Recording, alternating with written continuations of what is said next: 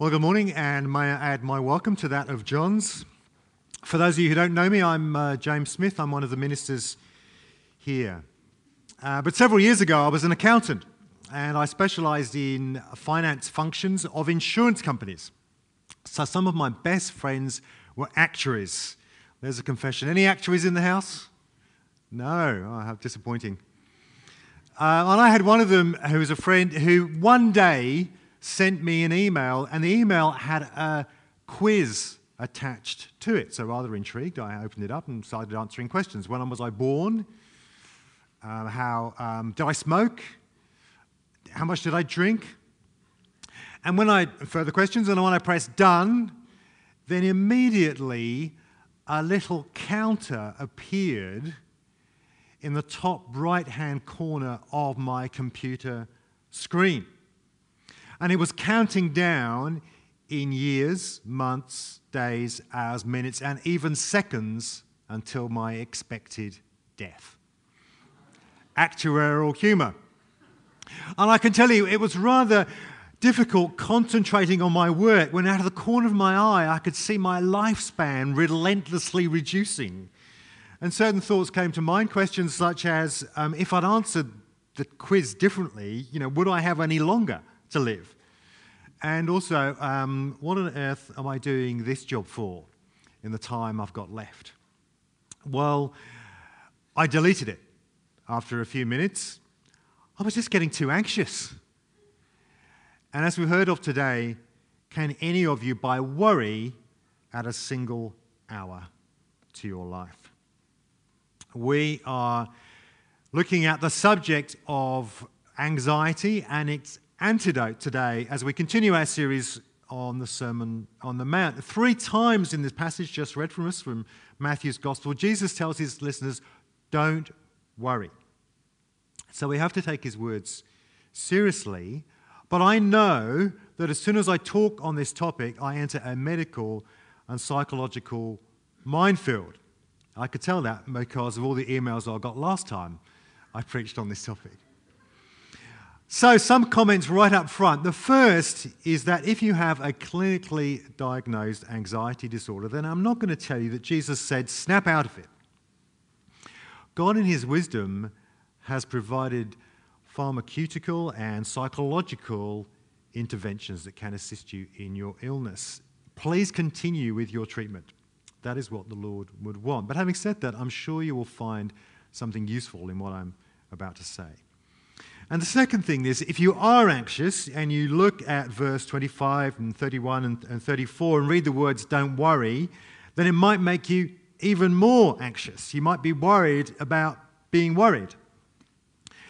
So, if I said to you without any sort of nuance that this command from Christ is uh, such that if you are worrying, it's a sin, then I would be both cruel and wrong. Because worrying itself isn't inherently sinful. It all depends really on what you're worrying about. For instance, are you worried or concerned, would be a less emotive term, about being faithful, useful in your service of Christ? then if you are, then you are in good company. Because the Apostle Paul certainly was. He was worried about his churches. And he said this in his second letter to the Corinthians I have labored and toiled and often gone without sleep. I have known hunger and thirst and often gone without food. I have been cold and naked. And besides everything else, I face daily the pressure of my concern for all the churches. And the Greek word here merimna is the noun of the verb that Jesus uses in our passage. So, similarly, you might be concerned about the spiritual well being of your family and friends, even your own struggles with sin and your commitment to follow Christ and grow in his likeness. Well, there's nothing wrong with these worries, clearly. As the uh, theologian Don Carson puts it, none of these worries is purely selfish.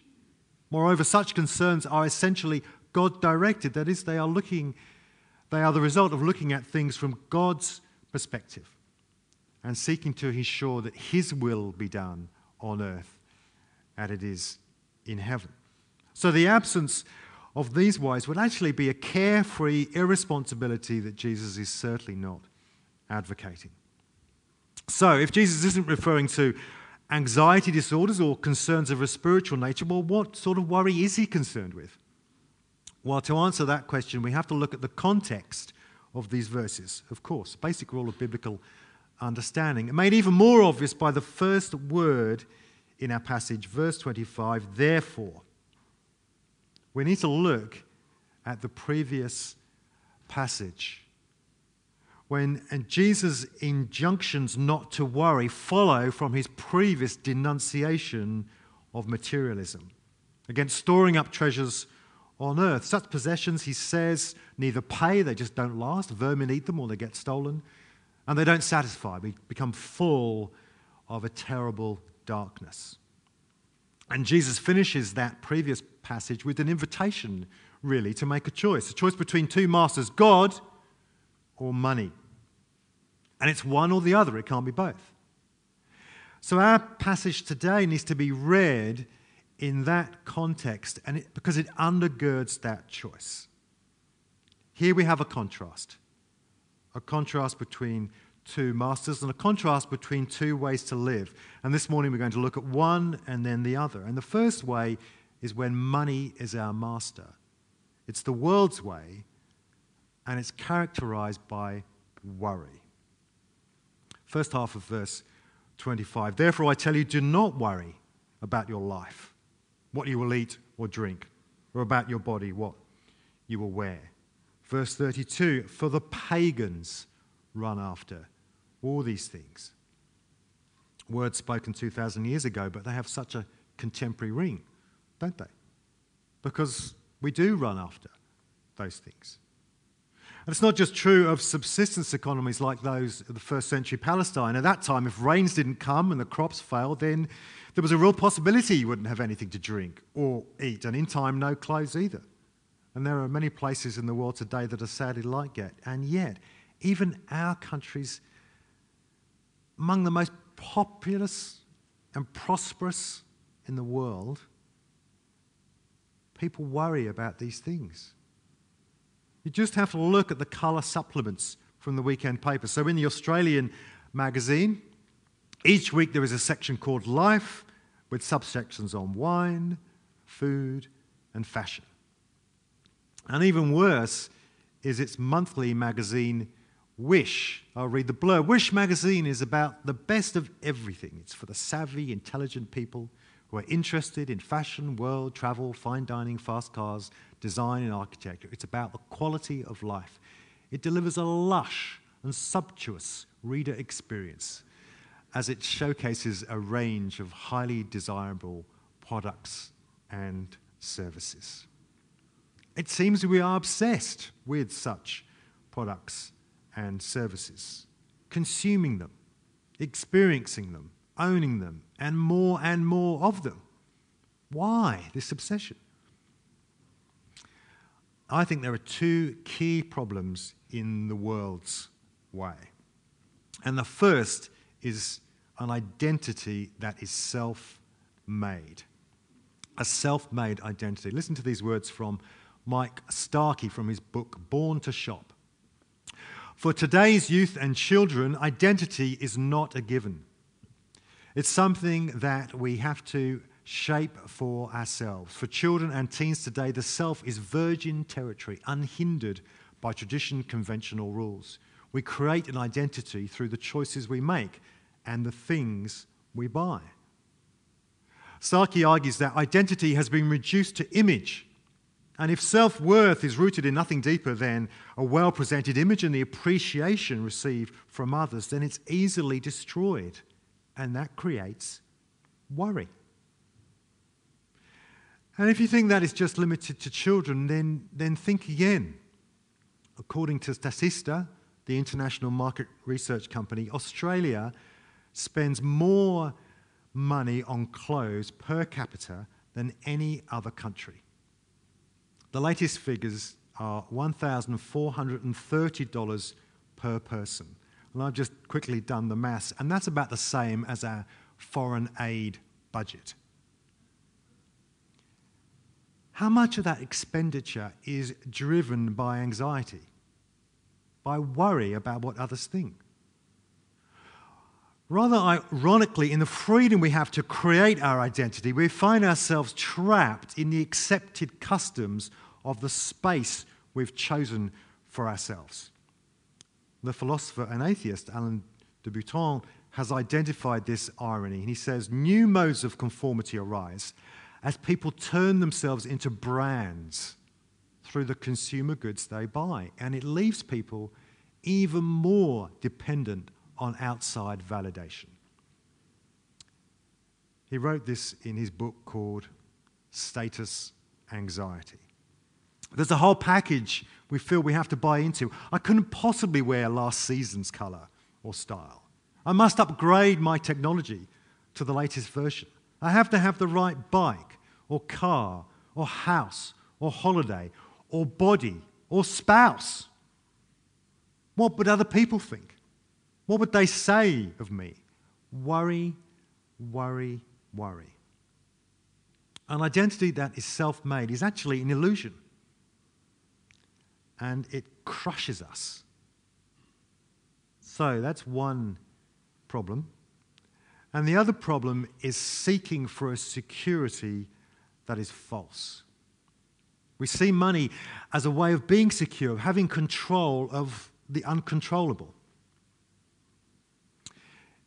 If you are of a certain age or a certain nationality, you'll recognize this man, Eric Morecambe, UK comedian and national figure in England last century, very successful, earned a fortune, so much that he had plenty to retire on.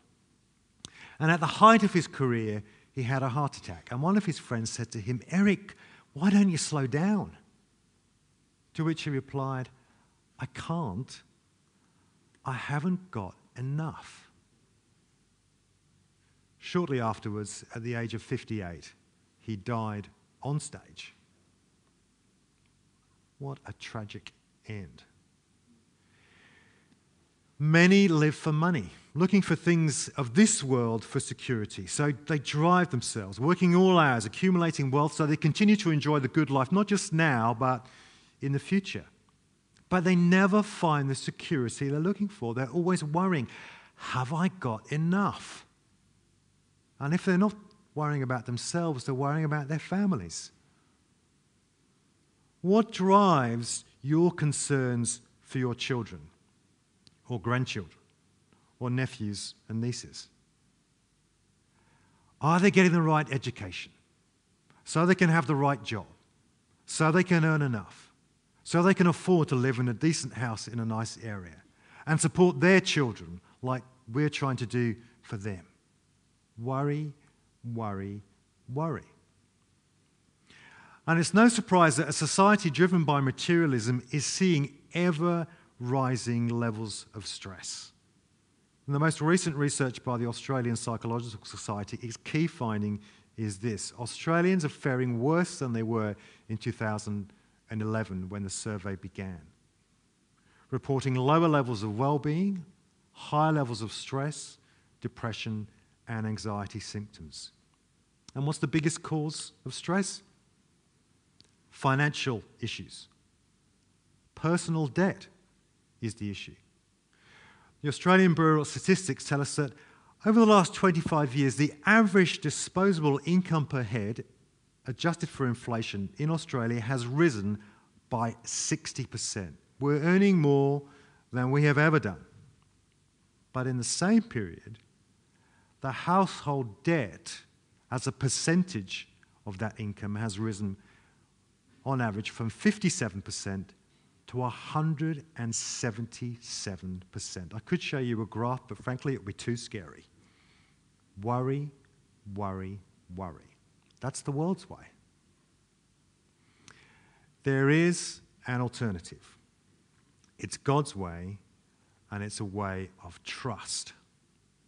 Worrying about food and drink and clothes is incompatible with faith in God. Verse 25 again. Therefore, I tell you, do not worry about your life, what you will eat or drink, or about your body, what you will wear. Is not life more than food, and the body more than clothes? There's an implicit argument here in these verses. Jesus is saying, if God has provided the greater, surely he will provide the lesser. If God has given the wonderful gift of life, then surely He will give us the food to sustain it. If He has given us our bodies, then surely He will give us the clothes to protect them. It would be perverse of Him not to. So don't worry about such things, He says. God will provide. And to underline the point, he gives two famous illustrations from nature. The first in verse 26, the birds. Look at the birds of the air. They do not sow or reap or store away in barns, and yet your heavenly Father feeds them. Are you not much more valuable than they? Now, clearly, Jesus is not suggesting we should stop working. He's not saying that instead of going through the usual agricultural processes of sowing and reaping and harvesting, storing food, we should simply sort of sit back and, and let God do it for us. No, that's not the point because the birds are far from idle, are they? They work hard to find their food, and yet it is still the sovereign Lord who provides it for them. So surely we should trust Him to provide for us too. Well, why? What is the foundation of that trust? Again, it's a matter of identity. The key words in this verse are your heavenly Father. Have you heard this little ditty? Said the robin to the sparrow, I should really like to know why these anxious human beings rush about and worry so. Said the sparrow to the robin, Friend, I think that it must be that they have no heavenly Father such as cares for you and me. Pagans rush around and worry. Their identity is self made, and the burden of that is crushing. But the Christian's identity is not self made, it's God given. Those who have faith in Christ have a God given identity. They have a heavenly Father. They are children of God. God is actually just a creator to the birds, but to those who trust in Christ, He is their Father. And if God the Creator feeds the birds, then surely God our Father will feed us. After all, are we not much more valuable than they? Jesus emphasizes this point in his second illustration, verse 28. And why do you worry about clothes? See how the flowers of the field grow. They do not labor or spin. Yet, even, I tell you, not even Solomon in all his splendor was dressed like one of these. If that is how God clothes the grass of the field, which is here today and tomorrow is thrown into the fire, will he not much more clothe you? Just think of the wildflowers in the fields. Beautiful colors create a rich tapestry. The finest clothes of even the wealthiest people look drab in comparison. But these last just a few days. You are his children, Jesus says. Just imagine how he will look after you. Friends, being a child of God offers real security. Our Heavenly Father knows all our needs, verse 32. And He promises to meet them, verse 33. All these things will be given to you as well. It's because our identity is God given and not dependent upon us. It is totally secure. He loves me unconditionally. Whether I eat caviar or chips, whether I drink mother or moe, whether I buy my clothes from Paddy Campbell or Paddy's Markets, whether I'm chic, whether I'm cheap. Whatever I look like, wherever I live, however much money, however little money, whatever others think of me, it doesn't matter. My identity is grounded in being a child of God. He is my Father, He loves me. That is real security. Oh, yes, there will be trouble. Verse 34 Each day will deliver plenty of concerns, but we can hand them over to our loving Father. He knows all about them. And if He can deal with our present needs, surely He can meet our future ones too. There's such liberation in knowing God as our Father. Do you know that yourself? Jesus asks us a question today. He says, Do you trust me? Have you come to put your trust in the Lord Jesus Christ? We don't deserve a place in his family, none of us do, but he died for us. It is possible for us all to be forgiven, unconditionally accepted, if we trust in Christ. If we've done that, He is our Father, we are His children. Now, most of us here have done that. We have put our faith in Christ. And Jesus is asking us another question. He's saying, But do you really trust me? Do you really trust me? He says, I know you believe in me, but do you believe me when I say that your heavenly Father will meet all your needs? Not your wants, but your needs. Or are you still worrying? I'm going to finish with two contrasting examples. First one from, from my life. When I left my job as an accountant, I became a student minister here, and I took a 96% pay cut. Now, understandably, someone very close to me who loved me very much was worried. How will you survive? He said. How will you feed your wife and child? And don't tell me your God will look after you. Oh, that's exactly what I was actually going to say. well, what would Jesus say to him? Verse 30 You of little faith? Contrast that lack of trust with the faith of this guy, Bishop Guy Makaroi. I met him uh, in Zimbabwe, where he leads a church in Harare. When I visited there to teach, uh, he told me of a time of hyperinflation in Zimbabwe, in that country in the sort of 90s and, and noughties. Inflation peaked at, wait for it, nine, sorry, 79.6 billion percent per month. Paul was talking about secure financial management. Uh, yeah, well, there we are. Zimbabwean dollar worthless. Economy collapsed, food production plummeted. Nothing to eat, no jobs to earn the money. One day he said there was nothing in his, for his family to eat. So all day he was out looking for work to pay for some food, and he couldn't get any, and he came home empty handed. None of his family had anything to eat all day. He had a wife and three kids about to go to bed hungry. And there was a knock on the door. A member of his church was there with half a loaf of bread. A church in South Africa had trucked some bread in. This man had taken a loaf. He'd fed his family with half and given the other half to his pastor. That morning, Guy told me that as a family, they had sat down and they prayed the Lord's Prayer Our Father in heaven, give us this day our daily bread. I can remember when he told me this story, I was almost in tears. And he looked at me and smiled a great big, beaming smile and said the way Africans do God is good all the time. All the time. God is good.